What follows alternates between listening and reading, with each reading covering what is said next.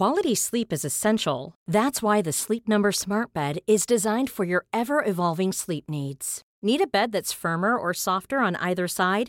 Helps you sleep at a comfortable temperature? Sleep Number Smart Beds let you individualize your comfort so you sleep better together. JD Power ranks Sleep Number number 1 in customer satisfaction with mattresses purchased in-store. And now save 40% on the Sleep Number limited edition Smart Bed for a limited time. For JD Power 2023 award information, visit jdpower.com/awards. Only at Sleep Number stores or sleepnumber.com.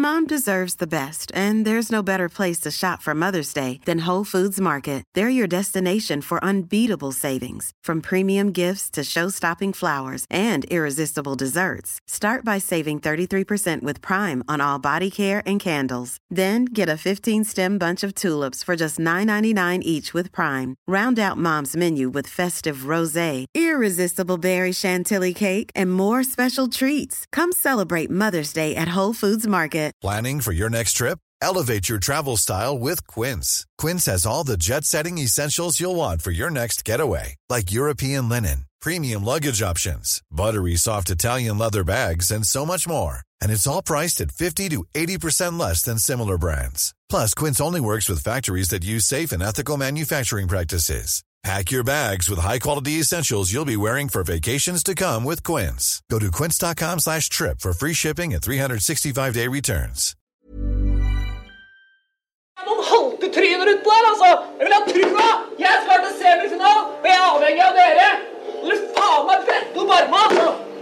Er Frigård! Ett ord til, så går det i dusjen. Nå! Er det deg eller laget det er noe gærent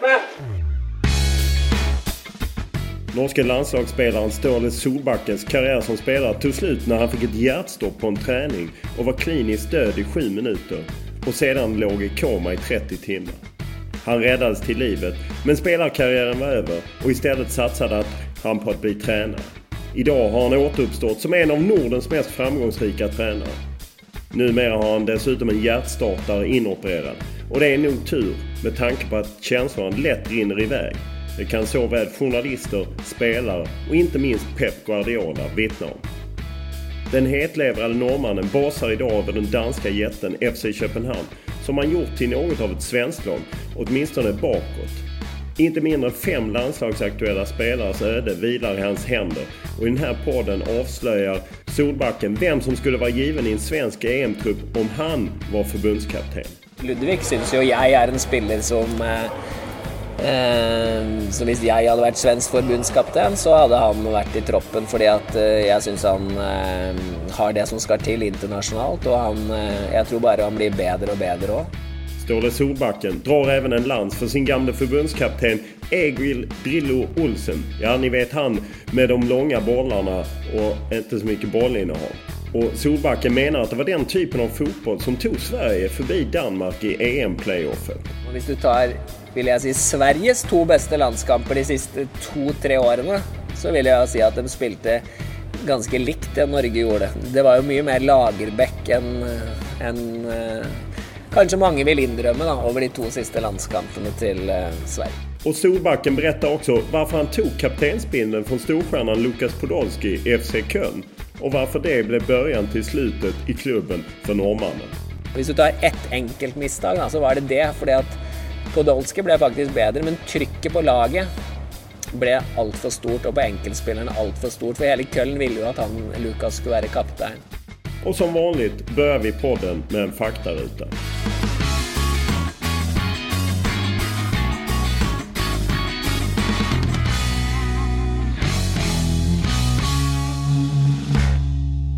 Ålder, Eh, snart 48. familj, Eh, kone og tre barn. Bor, Bor i København. utbildning, Lærer. Lønn. God. Største fotbollsupplevelsen. Uh, som spiller så er det nok å få være med i to uh, sluttrunder. Et, uh, en, et VM og et EM. Hvem er den beste spilleren du spelat med? Eh, Tor André Flo på sitt beste. Hvem er den beste du har trent? Dame Ndoye. Hva sa du? Dame Ndoye. Ja, ok. Ja. Eh, hvem er den tøffeste motståndare du støtte på når du var spelare? Hiero. Hvem er den tøffeste motståndare du støtte på som tränare? eh, den vi har hatt det sværest med, Angelotti. Har du samlat på dig någon tröja eller något du har bytt till dig under karriären som tränare eller spelare som du är lite glad du har? Nei, det har, jeg gitt bort alt, så der er, jeg, der er jeg blank nå. Finns det någon medalj du är lite extra glad över? Ehm, det første seriemesterskapet i med Aalborg. Hvilken vilken är den bästa publik du har haft? På- Kan vara antingen som tränare eller spelare. Eh, En fullsatt Parken i Champions League-kvelder. Spelar du på fotboll? Tippar? Nei, Hva har du for favoritlag? Liverpool. I Norge? noe favoritlag? Eh, Nei, da det, blir det de jeg har spilt for. HamKam og Lillestrøm og Grue. Ja. Tar du ibland fram Youtube og kollar på gamle triumfer antingen som spiller eller trener? Nei, det er meg sjelden som spiller. Det tror jeg ikke eksisterer engang på YouTube. Så. kjører kör du for bil? Ja, det er et godt spørsmål. Eh, Jeg kjører Audi, men jeg vet ikke hva, noe mer enn det. Har du noe motto? Nei. Når var senest du grät? Eh, Det må være i forbindelse med noe med mine børn, hvor ja, du kan bli litt sippet. Når var senest du var onykter? Eh, Det måtte være Jeg må tilbake et stykke før jul, altså. Jeg var på familieferie i år, så det ble Ja, så det var, jeg må et stykke tilbake da. Tror du på någonting? Eh, Jeg vet ikke om jeg tror eller håper, men, jeg, det, men det er vel noe imellom der. At, at det kan være mer mellom himmel og jord enn det du tror. Og at, eh, men i balansegangen mellom å tro og håpe, så tror jeg det kan være Ja. Hva leser du? Jeg leser eh, his historie, etterkrigshistorie, eh, politisk historie og kriminalromaner. Jo Nesbø som favoritt. Hva lysner du på? Jeg er sånn eh, very best of-lytter, så det, det er eh, eh, Jeg er ikke spesielt interessert i musikk, men har en, eh, men har en eh, 100 sanger på telefonen med for alt mulig. Hva ser du på? Jeg ser mye idrett, mest fotball, men mye idrett. Og så eh, noen serier, House of Cards f.eks. Er är du aktiv på sosiale medier? Jeg så at du fanns på Twitter. Nei, jeg finnes ikke på Twitter. Det- det er er falskt. Ja, jeg er helt ute av sosiale medier. Hvorfor det? Det har aldri interessert meg. Altså, jeg føler at de jeg skal ha kontakt med, de klarer jeg å holde kontakt med utenom sosiale medier. Jeg skal sies at jeg har hatt en falsk konto, ikke en, en som jeg kan logge meg inn på Twitter, fordi jeg jobber som eh, fotballekspert i engelsk fotball i eh, TV 2. Og da får du, eh, får du tildelt en Twitter-konto hvor Kanskje du er der òg, men mange journalister og, og, og, og aviser, så du skal kunne følge med.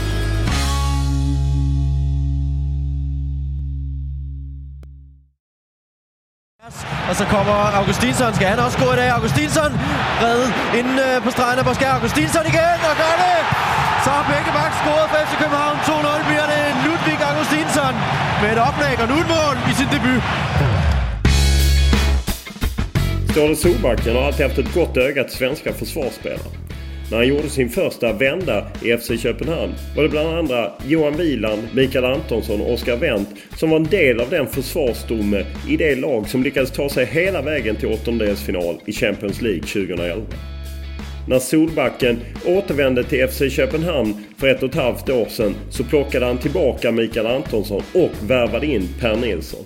För ett år sedan hämtade han dit Ludvig Augustinsson från IFK Göteborg som gjorde mål i sin debut och numera given i startelvan.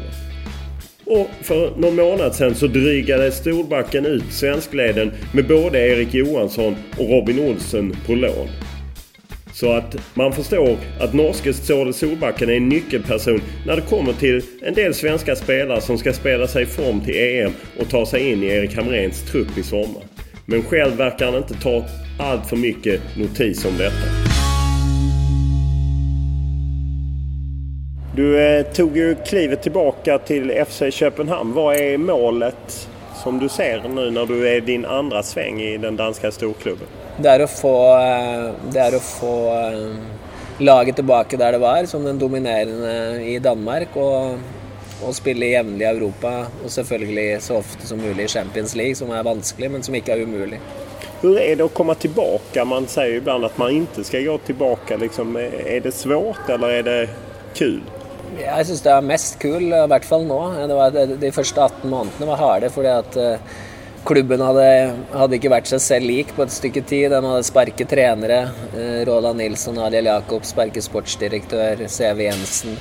Eh, En del forskjellige ledelser og, og trenere som gjorde at vi var ustabile. Så, så, men nå hvor alt er på plass, og, og du kan være like mye trener som du var før, og, og, og, og trives på treningsbanen sammen med mange unge, spennende spillere. Men skal ikke FCK dominere i dansk fotball? Kjennes som at de er rett langt føre økonomisk? Ja, vi er nok ikke så langt føre økonomisk som vi var. Det, det er nok eh, Vi er nok eh, et lite hårstrå foran Brøndby og Midtjylland, men det er ikke som det var. Altså, vi, vi, nok, vi har 30% lavere omsetning nå, eller eh, budsjett på vårt lag nå, enn vi hadde i 2009-10. Så vi har tatt noen steg tilbake i forhold til finanskrisa, mens de andre da har fått rike eiere. Eh, milliardærer eh, som står bak. Eh, så, så det er nok mye jevnere. I, I Sverige är det en diskussion där många tycker att Malmö FF har blivit för rika, att de kommer dominera svensk fotboll lång tid. Är pengar så avgörande? Penger er jo avgjørende, det viser all statistikk. Men jeg tror, Malmö, jeg tror ikke Malmö kommer til å dominere til det. er svensk fotball for jevn. Og det er mange andre klubber som driver godt. og Sånn er det i Danmark nå, hvor Midtjylland med sine Benham-millioner og Brøndby med sine Jan Beck-millioner.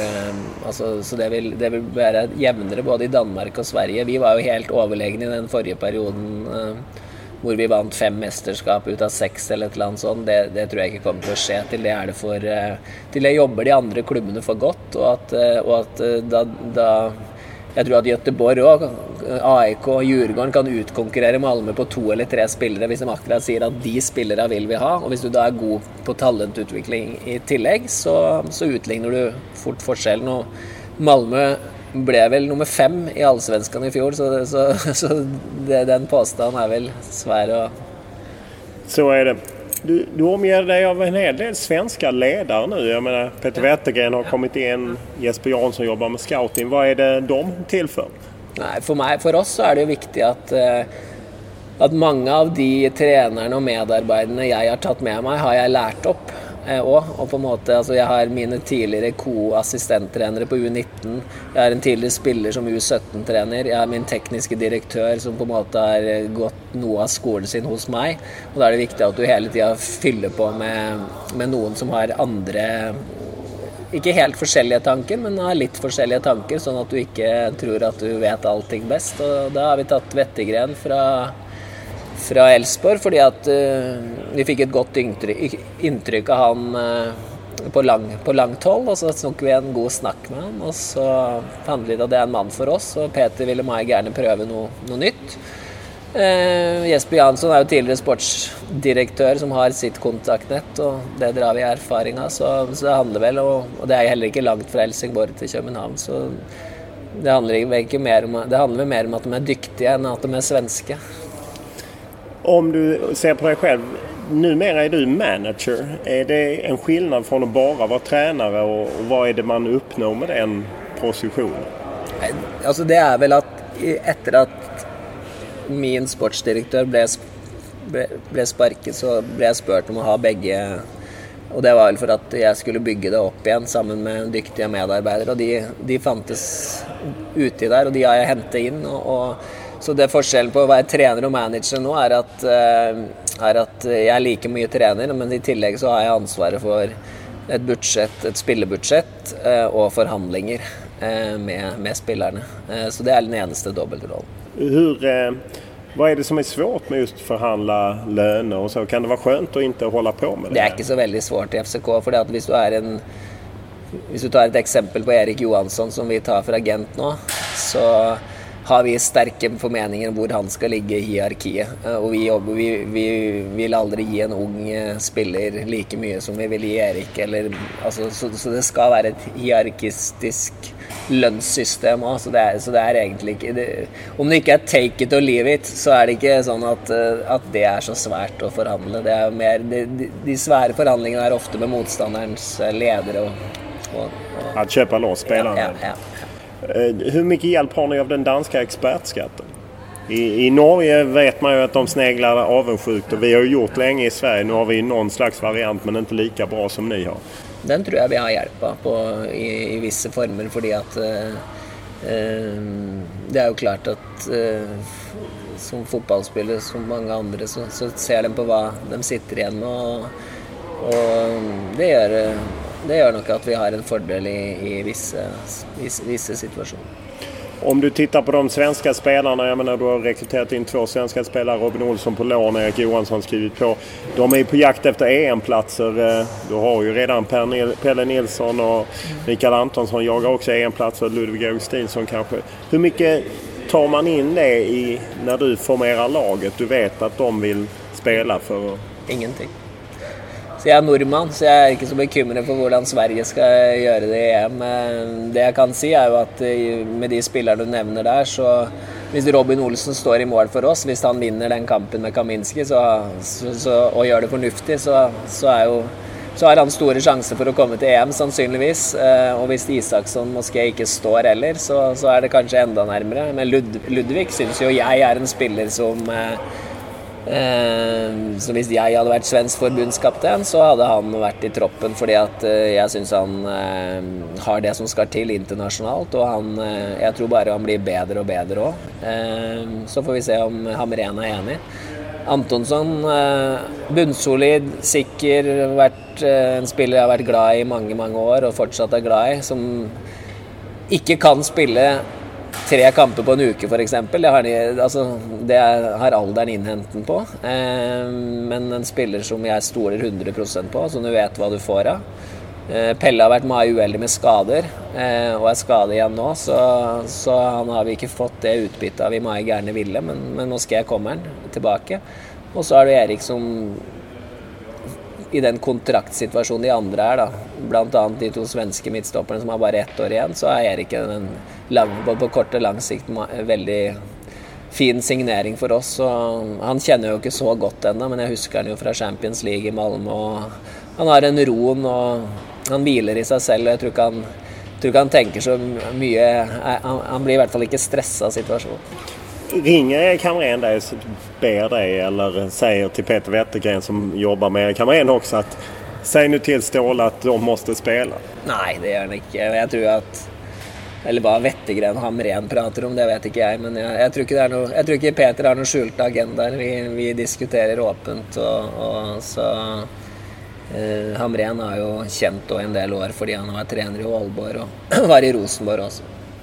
Du, eh, nu har Erik Hamrén sagt at han slutter slutar som forbundskaptein. Hadde du vært intresserad av å bli svensk forbundskaptein? Nei, på det tidspunktet her nå så føler jeg at jeg trives veldig godt i København. og eh, Jeg har ikke noe tenkt på det, men at det er en fin jobb, og at, og at, og at det er en spennende jobb nå, og i forhold til at eh, det kommer mange nye, ganske unge, lovende spillere, samt at eh, eh, og den utfordringa med, med, å spille sammen et landslag i, i hva skal det post-Slatan-tid. Eh, han kan sikkert spille ett eller to år til eh, hvis han vil det, selvfølgelig, men, men hvis han stopper, så, så, er det jo en eh, kjempefin utfordring å forme et lag som, eh, som skal klare seg uten en av verdens beste spillere. Men ringer de deg, så sier du 'ikke just nå'? Nei, sannsynligvis gjør jeg nok det. Du nobbade jo Norge, du var jo klar som forbundskaptein. Hvor mye mycket har du ältat det? Nei, det har jeg ikke ältat, for det, det, det, var en kalkulert altså, Plutselig så Ikke plutselig, men så det er veldig sjelden at uh, skandinaviske trenere får trene i Bundesliga. Og, og jeg fikk noen henvendelser både fra Hamburg og Leverkosen som ikke førte frem. Og så kom Köln, og jeg visste jo at det var et galehus, og at, uh, og at det sannsynligvis kunne ende som det gjorde. Men, men det var et fantastisk år, og jeg lærte mye. Ikke minst om ledelse, og ikke minst om, om deg sjøl, hvordan det er å å stå i, eh, i hetlufta konstant 24 timer i døgnet. Og det fikk du virkelig teste der, så eh, jeg angrer ikke på det. Du har ju en eh, fin karriär som spelare också, men det var en rätt kort tid i England. Du var i Wimbledon. Hva hendte der? Det har vært en kjempeclash med Joe Kinnair, så det kan vel ikke sies noe særlig mer om det. Du, du burde jo gått rakt inn i Crazy Gang, men det gjorde du ikke. Ja, nei, men det var nok et Crazy Gang på på kraftig nedtur. Altså det var de siste, det var de siste dråpene ut av Winnie Jones og, og drengene. Var det, när man, du spelade ju länge i Norge og gjorde bra ifrån sig. Var det på något sätt England man tittade på da bare? Jeg tror faktisk at jeg spilte jo på det norske landsholdet som, eh, som lå nummer to på Fifa-rankingen. Som en slags eh, altså Drillo brukte meg alltid Jeg kunne spille alle tre posisjonene inne på innemidtfeltet. Det vil si at Eh, jeg var nok ikke hans førstevalg, men det var sjelden at, eh, at, alle de tre var klare samtidig. Eh, Mykland, Rekdal, Leonardsen, Bohinen. så jeg fikk nesten stort sett alltid spille, for jeg kunne jo spille på alle tre. Eh, og da var det kun jeg og Petter Rudi, tror jeg, som ikke var i England. Eh, og, det, og av en eller annen grunn så kom Wimbledon av alle klubber, og så var du 30 år og hadde studielån, og du hadde ikke tjent eh, kanskje de pengene som de andre hadde tjent, og du ville, meg, ville gjerne ut. Eh, og det gikk ikke så godt, men så fikk jeg jo egentlig min beste tid som fotballspiller i Danmark etter, da. Og det er vel derfor jeg er i Danmark i dag òg. Ja, for der, dit blir du plukket av Hasse Bakke, tror jeg. Ja, ja. Hva, hva betydde det at du fikk Hasse Bakke? Nei, da fikk jeg en trener som forsto For, for det første som jeg syns uh, var en dyktig trener, og som ga meg veldig mye ansvar, og som uh, Som uh, på må mange måter la alt til rette for at ikke bare laget skulle lykkes, men at jeg skulle lykkes òg. Så det var nok de, kan du si, de første par åra i de to årene etter at jeg kom til Danmark, var nok min beste tid som fotballspiller. Hasse Bakke beskriver at du jaget livet ur Anders Andersson, svensk landslagsmann som spilte der. Var det så at du jaget lille Anders? Ja, det kan nok være at jeg var eh, Jeg var vel i en fase i karrieren hvor, eh, hvor jeg var desperat etter å få revansje fra England. Altså, jeg hadde heller ikke vunnet noe som spiller. Eh, og, og, det, og det på det tidspunktet der så lå Brøndby hadde, ikke, hadde, ikke et, hadde, et, godt lag, men ikke et superlag. Eh, så det var en fire-fem lag som kjempet, Så jeg så at her kan du faktisk vinne en tittel eh, ganske hurtig. Og, det var faktisk Hans Bakke sin første tittel òg, som trener. Så vi hadde noe i felles der, da. At det var en drivkraft. Du var rett tøff som spiller. Hvor kommer det fra?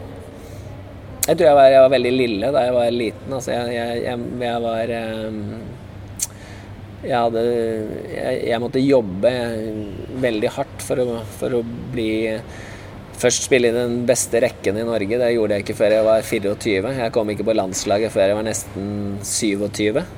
Jeg ble proff i det store utlandet da jeg var 30. 29-30. Så jeg måtte jobbe hele tida hardt for det. Jeg fikk ikke noe gratis, selv om jeg hadde et sånt ok talent. Så, så jeg, jeg, tror det kanskje gikk på det at jeg ble mentalt sterk og, og fysisk bedre etter hvert. Men at jeg ble mentalt sterk i, i løpet av den tiden.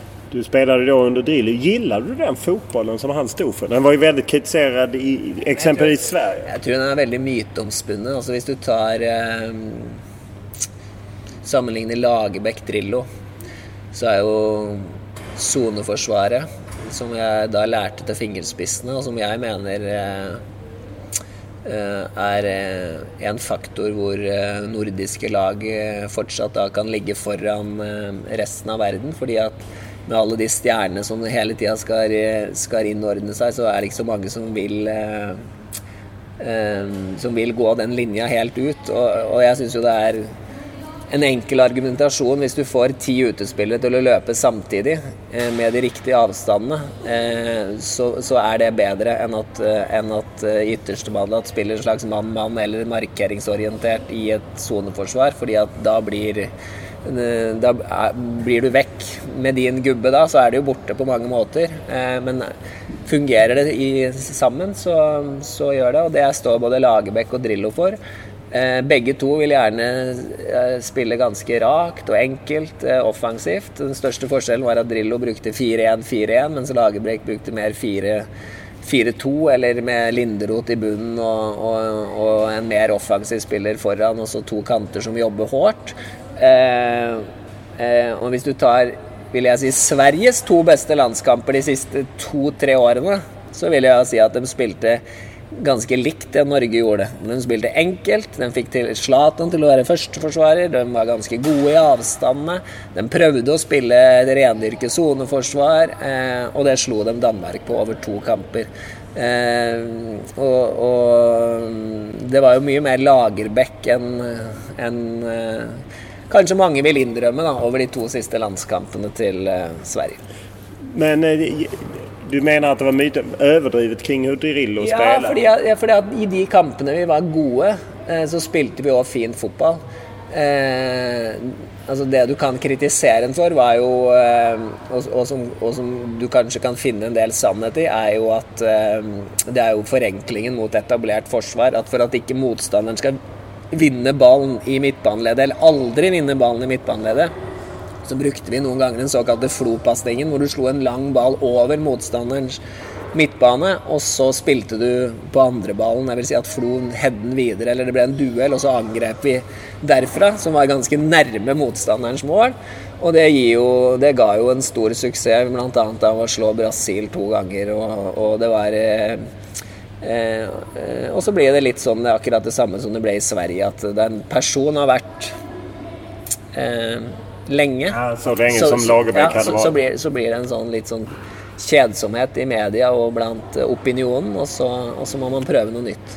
Hva har hendt sen med norsk fotball? Jeg mener, inget mesterskap siden 2000. Det som har skjedd, er jo at eh, Eh, teknisk, eh, takti, eh, teknisk eh, skillsmessig så tror, jeg vi, så tror jeg det er bedre enn noen gang, men vi mangler noen typer. Altså, jeg tror at eh, Norge med Zlatan hadde kommet til EM. Sverige uten Zlatan hadde ikke kommet til EM. Så jeg tror ikke det er større forskjell enn det.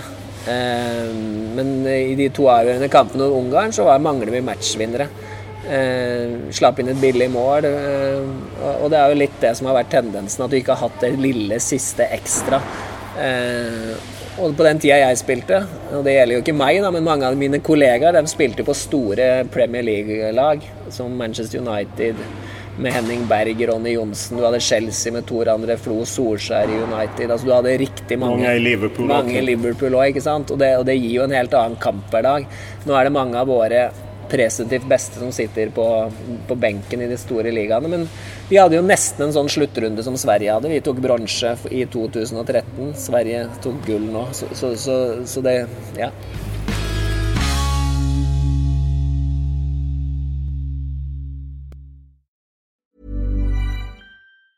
When you're ready to pop the question, the last thing you want to do is second guess the ring. At Bluenile.com, you can design a one of a kind ring with the ease and convenience of shopping online. Choose your diamond and setting. When you find the one, you'll get it delivered right to your door. Go to Bluenile.com and use promo code LISTEN to get $50 off your purchase of $500 or more. That's code LISTEN at Bluenile.com for $50 off your purchase. Bluenile.com code LISTEN. There's never been a faster or easier way to start your weight loss journey than with PlushCare PlushCare accepts most insurance plans and gives you online access to board-certified physicians who can prescribe FDA-approved weight loss medications like Wigovi and Zepbound for those who qualify. Take charge of your health and speak with a board-certified physician about a weight loss plan that's right for you. Get started today at plushcare.com slash weight loss. That's plushcare.com slash weight loss. plushcare.com slash weight loss. Mom deserves the best, and there's no better place to shop for Mother's Day than Whole Foods Market. They're your destination for unbeatable savings, from premium gifts to show-stopping flowers and irresistible desserts. Start by saving 33% with Prime on all body care and candles. Then get a 15-stem bunch of tulips for just $9.99 each with Prime. Round out Mom's menu with festive rosé, irresistible berry chantilly cake, and more special treats. Come celebrate Mother's Day at Whole Foods Market.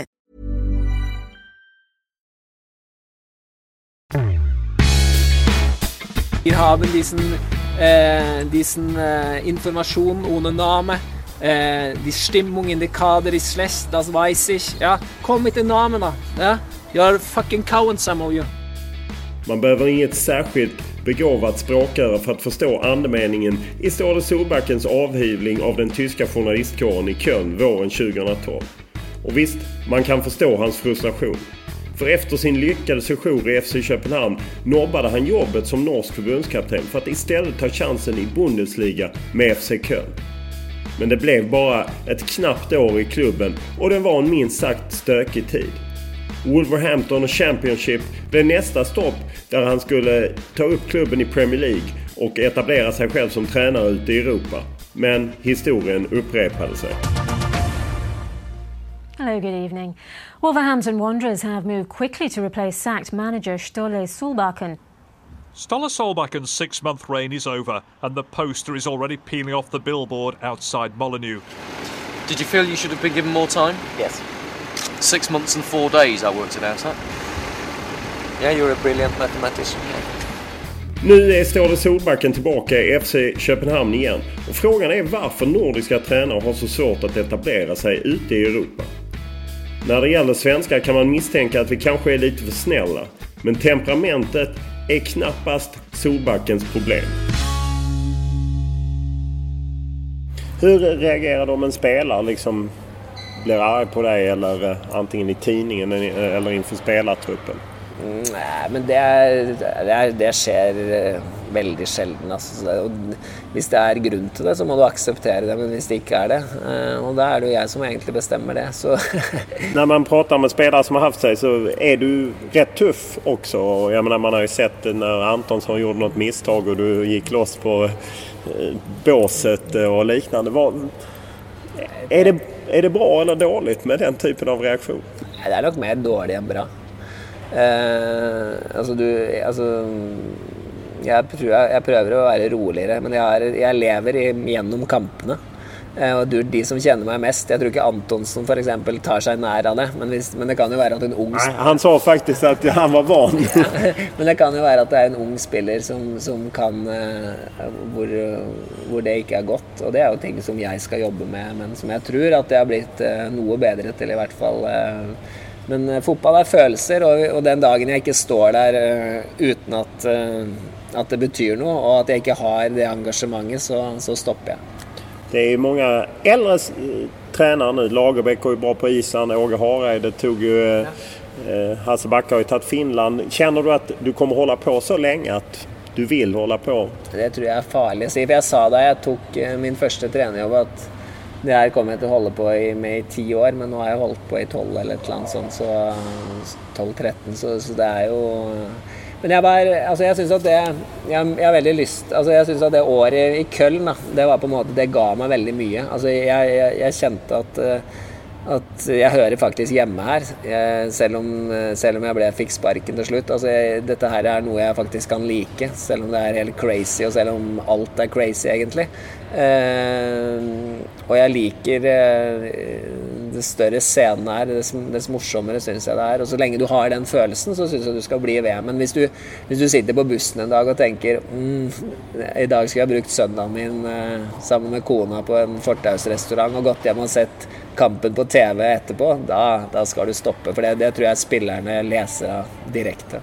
Hvilke misstag gjorde du i Köln? Det var jo blant annet mye liv kring at du inte gjorde Podolski til kaptein. Det Ja, det, jeg gjorde, det var en stor feil. Altså, jeg ikke gjorde den til kaptein, jeg tok fra han kapteinspinnet. Og det gjorde jeg på bakgrunn av at, eh, at Köln hadde hatt eh, tror jeg 16 trenere på 10 år da jeg kom, og, det var, og, og ledelsen var svak.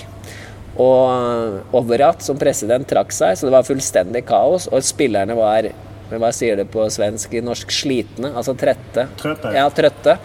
Eh, og i de individuelle spillersamtalene før sesongen så sa halvparten at de ville ikke være her lenger. Altså De hadde ikke noe tro på den klubben her lenger. Altså Det er, det er ballade. Det er 50 000 tilskuere hver gang, men vi bare vet at Altså, vi har ikke en grunnmur. Altså, så prøver å gi dem det, og da har du en verdensstjerne på et ganske dårlig Bundesliga-lag. Det var i utgangspunktet veldig dårlig match. ikke sant? Og, så jeg sa til Lukas at vi er nødt til å fordele ansvaret ut på flere. Nå tar du straffene, frisparkene, hjørnesparkene. Eh, du er kaptein, du er gud i byen, du er prins Poldi. Altså dette er ikke noe Altså vi, vi, vi må fordele byrdene her. Eh, og han var ikke enig, men jeg gjorde det jo. Eh, og det som skjedde, var at han taklet det bra. Han gjorde sin beste halvsesong noensinne før han ble skadet. Eh, men han som fikk kapteinsbindet, han var jo egentlig den nest beste spilleren, en brasiliansk midtstopper som het Pedro Geromel, han gjorde sin desidert dårligste sesong. Og Det peker jo bare tilbake på én mann, og det er meg. Fordi han tålte ikke det. Eh, Sasha Riter, som fortsatt er i Sjalke, han ble viseanfører. Han gjorde heller ikke en god sesong. Og det peker jo også igjen på treneren. Så hvis du tar ett enkelt mistak, så var det det. fordi at Podolsky ble faktisk bedre, men trykket på laget ble altfor stort, og på enkeltspillerne altfor stort. For hele Køllen ville jo at han, Lukas skulle være kaptein. Eh, og så var jeg litt for strikt med soneforsvaret. At jeg gikk litt for raskt frem. At jeg ville ha det frem at sånn skulle vi spille. Og da det gikk bra, så gikk det riktig bra. Altså Vi vant 2 og 3 og 4-0 i noen kamper og, og, holdt nullen. Men da det ikke gikk godt, så tapte vi 6-1 for Dortmund og, og 5-1 for Schalke. Altså, så, så så jeg gikk for hurtig frem, altså. Hvordan er det når man befinner seg så i stormens øye? Den menar, tyska pressen. Hur, hur, är det, hur mår man da? Nei, men jeg syns det var eh, For meg, jeg, jeg ble litt sånn eh, At på den ene siden så var det litt Men jeg likte det òg litt. Altså, jeg må innrømme det at det var liksom en eh, Altså, du fikk virkelig prøvd deg. Du sto opp hver dag og visste at Hva skjer i dag? Alt kunne skje. Eh, men samtidig så gikk det utover familien min. Altså mine to gutter, da, som da var 11 og 14. De hadde en eh, skolehverdag hvor, eh, hvor pappaen ble diskutert veldig mye. Og for den ene så ble det for mye. og den, du kjenner, kjenner, sikkert til Köln-pressen nå. Altså Köln Ekspress selger 250 000 løssalgsaviser hver dag. Bilt er konkurrenten, og, de, og det var jo og vår bil, et godt eksempel er vår bil ble stjålet innenfor strømgjerdet der vi bodde. Eh, og vi ringte jo politiet om morgenen, så, hadde, så kom politiet og Køllen Ekspress samtidig. For Køllen Ekspress hadde jo sine kilder overalt, og det viste jo hvor eh, og, ja, og min kone ble voldsomt eh, jakt òg, altså fra Solbakken. Eh, var, altså, så, så, det, var ti, det var en god lærdom for hele familien. Det finns ett klassiskt klipp när du skäller ut dem. Det har du säkert gjort många gånger. You fucking coward. Så det ena med det andra. Men eh, var det svårt å ha med pressen å gjøre? Nei, men jeg, egentlig ikke. For jeg ble behandlet pent. Men, men, det som Altså relativt pent. Og det var ikke det at klages men, men, det var den derre at de At Grunnen til at det, at det, var jo at de hadde skrevet at jeg var sparke, og de hadde skrevet at han og Altså, de hadde sine kilder i klubben, og de brukte dem. Eh, Eh, men ingen turte å si noe til meg, eller i hvert fall sa ingenting til meg. Og, og, og, jeg gikk forbi det pressekorpset hver dag. ikke sant? Og så, eh, og så Nå har dere sjansen, og ingen spurte noen ting. ikke sant? Altså Så går jeg, og så skriver de sine historier. Og jeg kunne jo avkrefte og bekrefte, og jeg var ganske åpen, så jeg ga dem mye informasjon. Mer informasjon enn en vanlig tysk trener ville gjort. Og da forlanger jeg litt respekt tilbake. Du er jo veldig tøff mot journalister rett og ofte. Nei, jeg føler at jeg er ærlig. Altså, jeg, jeg, føler at, eh, at vi, altså, jeg har stor respekt for journalister, og ikke minst i dag hvor, hvor, eh, hvor, alt skal gå så fort. og Da er det viktig at man har integritet, altså, og, og, man må gjerne være uenig. Og, og, hvis man har en god begrunnelse på det, så, så er det fint. men, men, men men hvis det er eh, venstrehåndsarbeid uten at og, og, og, det koster meg mye krefter å dementere eller forklare, og, og, vedkommende vet at det ikke er sant, eller han sprer uhygge for, for, at eh, Og noen av de er det. For det er akkurat som det er gode og dårlige trenere, gode og dårlige fotballspillere, så er det gode og dårlige journalister. Og da ser jeg ingen grunn til at hvis vi står overfor hverandre, at jeg ikke skal konfrontere med det, og at jeg bare skal Nej visst, det är ju bra. Det gick ju på en smäll också i Wolverhampton och tittar man runt så är det ju ändå en del tränare från Norden som går utanför Europa, eller utanför Nordens gränser som har svårt. Vad tror du det beror på? Jag syns inte att Championship, alltså noen sa at de hadde trøbbel med kulturen i Wolverhampton, men forklaringen i Wolverhampton er enkel. Wolverhampton tok 22 poeng i Premier League. Vi solgte de spillerne som har gjort 70% av målene, Fletcher, Jarvis og Kitely, for 200 og nærmere, Hvis du tar svenske kroner, så er det nærmere 300 millioner svenske kroner. Og vi kjøpte for 60-70 millioner kroner. Og da skal du bygge et nytt lag. Og vi lå faktisk litt under midt på tabellen, en periode lå vi nummer tre, og vi gjorde en helt utmerket jobb. Men treneren, nei, eieren ville som alle andre opp med en gang, der de store pengene er. Dem sparker meg, og de gikk rett ned. Eh, og det hadde de aldri gjort hvis vi hadde fått fortsette. Vi fikk ett transfervindu, eh, og, og, avtalen var at vi skulle ha tre. Altså sommer, jul, sommer. Og så kan vi begynne å snakke om å innfri målsetninger.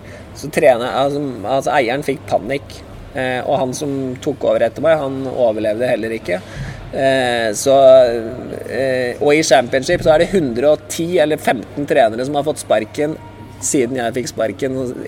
Så, så, det er ikke relevant. Jeg kan diskutere hva jeg gjorde feil og hva jeg gjorde riktig i Köln, men Wolverhampton, det var eh, Men om du ser just at man går, går ut utenfor, at det er svårt for skandinaviske trenere å lykkes utenfor. Det er jo ikke så mange som har lykkes. Det er ikke det, men jeg, jag tror at hvis du hadde fått eh, alltså, Altså, hvor mange ganger har Svennis fått sparken? Han har fått sparken en del ganger, men han har lykkes noen steder fordi han har fått tid. Sant? Altså Det er jo det det går på. Altså du får, Jeg tror mange skandinaviske trenere hvis de bare får lov til å eh, Det året jeg ble sparket i Köln, så var jeg nummer ni eller ti i Bundesliga det året. Og de andre ni var tyskere. Så det, så det, men, men har du overlevd kanskje hatt suksess én sted, da, så begynner storleken, og da er du medlem av storleken, og da er det jo lettere. Storleken er det ja. vi kaller ja. Jeg fatter at man, jeg har glemt hva det heter nå på svenska, men jeg fatter hva du mener. Ja. At da får man snurre rundt. där. Riktig. Da får du snurre rundt. Og da er det mange dårlige trenere som snurrer rundt der. Altså. Så eh, jeg håper kanskje en gang i framtida at, at, eh, at, jeg får prøve Bundesliga igjen. Jeg likte meg det. Det är inte ofta man eh, glider in på frågor om flyktingar och liknande när man intervjuar spelare och tränare. Men Ståle Solbacken är inte riktigt som den genomsnittliga tränaren. Utan han är passionerat intresserad av både politik och samtid och står för sitt socialistiska ideal trots att han är en del av en miljardrullning i form av fotbollen. Och han är väldigt tydlig med att han tror att historien kommer att vara hård mot de nationer som inte har tagit något ansvar under den pågående flyktingkrisen som präglar vår tid. Du er påminner lite om Lagerbäck för man läser att du är socialist. Eh, i den här som ju är så kapitalistiskt styrd och är ju en rätt skitig värld. Du kan ta Fifa og Uefa. Hur, eh, hur hanterar du det? Du må jo, altså jeg tror jo at du må, du må akseptere at du er i en verden hvor eh, kapitalismen råder på mange områder. Og, eh, men jeg elsker fotball. Eh, vi prøver jo å få inn en viss rettferdighet, da, men spillerne i dag tjener jo riktig mange penger. Jeg tjener mange penger. Så du sitter jo i glassbur i, i mange av det, men samtidig så, er, så står jeg jo det at Samme hvor jeg og du er født i Sverige og, eller Norge, og samme eh, hvilke foreldre vi har, eller så, så skal eh, så, så, står jeg sterkt på at du skal ha en, eh, en, statlig sikkerhet på at du skal få sjansen til en, til en god utbildning, eh, god skolegang, eh, eh, godt helsevesen. og det mener jeg kan ikke styres uten at du har en viss statlig kontroll. Så, så, så, den ideen den står jeg sterkere på enn noen gang. Og jeg syns jo at Eh, det er litt trist hvordan særlig Danmark takler flyktningkrisen, men også Norge, som jeg syns er for restriktive. Og jeg syns det er fint mye av det Sverige har gjort, eh, for jeg tror at eh, vi er alle verdensborgere. Og jeg tror at historien vil vise at, at, at vi f.eks. har tatt feil. Hade fotbollen kunnat gjøre mer, spelare och ni? Att, jag menar, ni har ändå en plattform att, att komma med sånne budskap. Ja, det, det tror jeg. Altså. Men så er det jo litt sånn at at jeg tror at det er litt for, litt for uh, mange som er eh, redde for å ytre seg. Altså Noen ganger så er fotballverdenen litt for enkel. Altså Det er litt for mange som snakker om uh, altså det, ja, Som ikke går inn i det der. Det skal liksom ikke blandes. Men blir det inte frustrerande ibland när man är i en sån värld som är rätt egoistisk och jag menar man ser till sitt eget lönekuvert och det är stora Ja, pengar? ja. Og, det, og, det er, og, og det er helt klart, og det er der jeg mener at vi i Skandinavia kan være sterkere. Da. Vi kan være flinkere på å utbilde spillerne før de går ut. Vi, kan, vi som FCK, som ikke har så mange penger lenger, må finne spillerne før. Vi satser mye mer på egne talenter.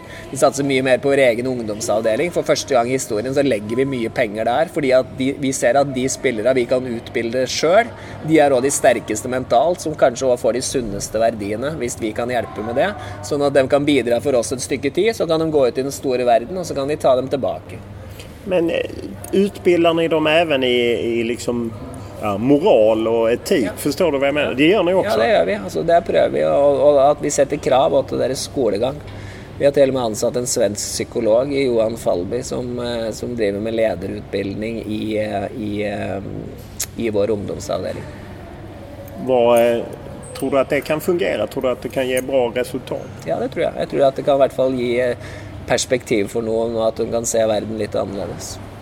När du var spelare så var du med om en rätt hemsk eh, händelse som jag har förstått med hjärtat som stoppade. Hur, eh, Nei, jeg hadde en gen det viste seg at jeg hadde fra fødselen var disponibel eller hadde en genetisk feil eh, eh, som gjorde at eh, uten forvarsel så stopper hjertet på treningsbanen faktisk eh, da jeg var 33. det var når du var i FC Köpenhamn? København, ja. Og eh, jeg kom, meg, jeg, jeg kom meg rett hurtig over det og har ikke hatt noen problemer siden. Og går til kontroller og alt er supert. Men eh, det var en hard belastning for min kone spesielt, som satt med to små, små barn. Og, og, og ikke minst kanskje i omgivelsene og de spillerne som var der. Og, så jeg tror det er mange andre, kanskje i nærmeste familie, som, som ser tilbake på den tida som eh, Jeg husker jo ingenting. Jeg våkner jo og er like frisk etter 30 For du bare tuppade av och... eh, ja, 30 timer i koma, og så, og så Altså, hjertet sto jo i sju minutter, så det var jo Noen vil vel si at jeg har trøbbel med hjernen, men, eh, men det, det kan Men jo sju minutter, det låter utrolig at hjertet var så... Ja. Det måste skakat om de rundt omkring som var på Det träningsanläggningen. gjorde det, men det, ja, klart det gjorde det. Og jeg var kanskje den som hadde minst trøbbel av det. Altså, jeg var jo en fase i karrieren hvor jeg ikke visste, jeg visste at jeg hadde de beste åra bak meg, eller i hvert fall at jeg ikke kom til å bli bedre. Men det, var, det litt morsomme var at jeg hadde sagt ja til å gjøre comeback på landslaget bare to dager før. Så det var jo litt morsomt. Men du fick sluta spille fotball helt? Ja, jeg, altså Legene råder meg til det. Altså, det var ikke sånn at det var definitivt, men altså, jeg ville jo heller ikke plage omgivelsene mine hvis neste gang jeg gikk i bakken, enten det var en takling eller en hueskade eller et eller annet sånt, og så tror alle at hjertet Og jeg fikk jo inoperert en, en hjertestarter. Har den behøvd anvendes noen gang? Én gang på, på eh, 15 år. Da du støp också?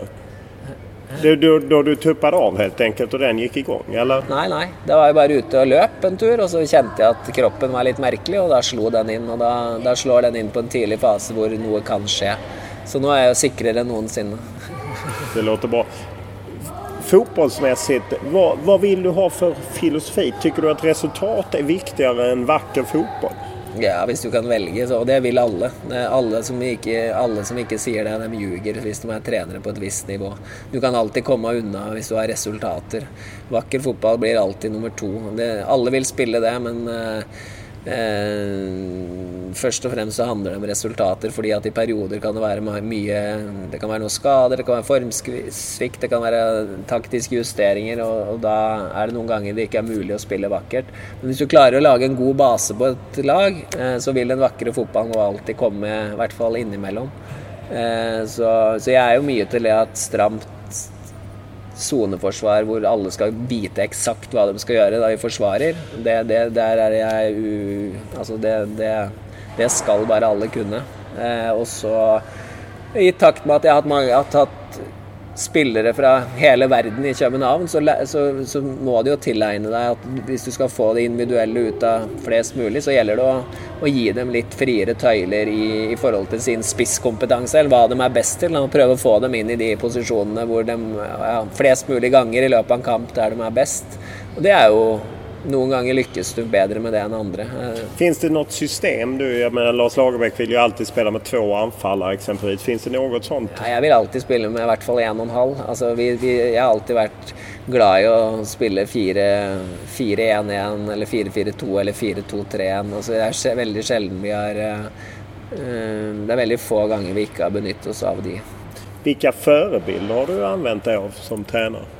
Ja, i, i, og med at jeg vokste opp i den norske landslagsskolen og hatt Drillo og Sem og de gutta der, så er det trenere som har lært meg mye om, både om mannskapsbehandling, men òg om, om det defensive organiseringen. Og så har jeg sett at den fleksibiliteten trenere som Hans Bakke jeg hadde jo Roy Hodgson i min siste tid, som, som, var ekstremt Alle tror at han var defensivt orientert trener, men han var jo ekstremt opptatt av hvordan eh, vi skulle spille et 4-4-2-spill. Eh, ekstremt kjedelige treninger for alle unge spillere, men da var jo jeg 33 år og sugde til med alt. Eh, men for en ung spiller så var det, så var det nesten så de ikke orka å gå ut på treninga, for det var for kjedelig. Men for meg så Og så er det jo ikke minst trenere du har møtt da i, i den den hjemmeliga som du ser har funnet et eller annet, eller, eller og selvfølgelig Champions League, hvor vi var tre år, og, og hvor du fikk møte de ypperste. Uh, og, det er jo, og, da, og det er jo de kanskje du ser på til TV-en hva, hva, gjør de ypperste trenerne? Hva er det neste som kommer? Altså, prøve, der prøver vi i FCK å være litt i forkant. Se om vi kan, kan vi klare å finne opp hjulet en gang til, eller litt hurtigere enn igjen. Du, blir du en José Mourinho som använder pressen mycket? Tycker du det är intressant eller är det en Pep Guardiola eller vad, vilka är det du tittar på? Jeg tror at, eh, jeg tror at eh, med ball så er det jo interessant hva Guardiola gjør, men, men, men han har jo i den tida i Bayern Han er vel den eneste treneren nå som leker litt med å bytte formasjoner under kampen og bytte mye formasjon fra kamp til kamp. og Han leker seg litt. Eh, og det tror jeg han Det er fordi han er en god trener, en intellekt, intellektuell mann. En, en, mann med stor eh, selvtillit eh, og kapasitet. Men samtidig så er treneren nå et lag som er veldig mye bedre. Så han, så han kan nå ta seg råd til det. Så det blir jo spennende hva han gjør i City, og han er jo den treneren som reformerer fotball mest nå, syns jeg. Det blir jo også det her med det litt politiske, sosialistiske, så er det jo kollektivet, laget. Samtidig er det veldig elitistisk. Jeg mener at du spiller ikke, du gjorde en dårlig match. Hvordan håndterer du det? Det er ikke noe problem. Det er litt av det jeg syns at, eh, at er morsomt òg. At den der interne konkurransen og det å sette opp et lag og det å gjøre de riktige taktiske tingene og, og det å på en måte eh, bytte riktig under kamp. Og, og, jeg bruker å si at hvis du som trener ikke opplever en eller annen pipekonsert i løpet av sesongen, så har du antageligvis ikke gjort jobben din eller vært for populistisk i dine laguttak eller dine, eller dine innskiftninger og utskiftninger. Fordi at eh, det er en er, du sitter med en del informasjon, du sitter med en del følelser, du sitter med en del erfaring som, som ingen, av, også, ingen, av, de på tribunen gjør. Og du, du, kjenner eh, klubbens indre puls og spillergruppas indre puls, og noen ganger så, så, så, krever det at du gjør noen avgjørelser som ikke er populære. Eh, og, og, der tror jeg noen trenere er litt for eh, feige. Stort takk for at du tok deg tid. no problem. 40 våningar upp från marken på ett lyxhotell i Dubai. Det var där jag kunde träffa Ståle Solbacken. Det var där han hade 45 minuter över i sitt annars späckade schema. Han ville ju dessutom hinna iväg och se IFK Göteborg spela en av matcherna på det här matchlägret i Dubai där de nordiska topplagen samlades. Under de 45 minuterna kan man dock inte klaga på att eh, Ståle Solbacken inte var driven och engagerad och passionerad.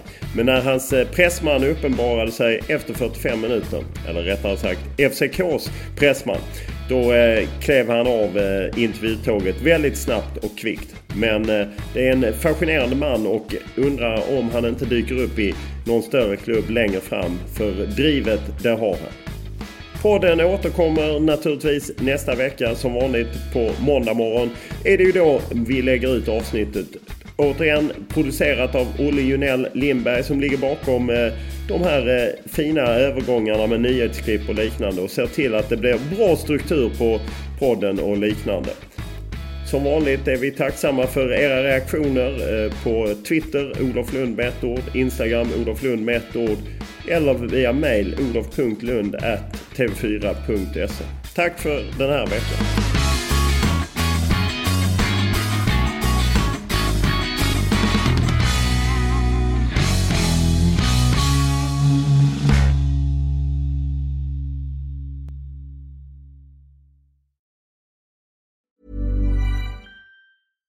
Imagine the softest sheets you've ever felt. Now imagine them getting even softer over time. That's what you'll feel with Bowl and Branch's organic cotton sheets. In a recent customer survey, 96% replied that Bowl and Branch sheets get softer with every wash. Start getting your best night's sleep in these sheets that get softer and softer for years to come. Try their sheets with a 30-night guarantee. Plus, get 15% off your first order at bowlandbranch.com. Code BUTTERY. Exclusions apply. See site for details.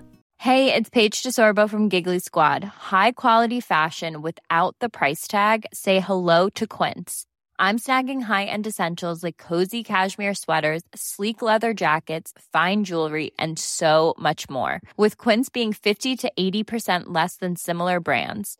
And they partner with factories that prioritize safe, ethical, and responsible manufacturing. I love that. Luxury quality within reach. Go to quince.com slash style to get free shipping and 365 day returns on your next order.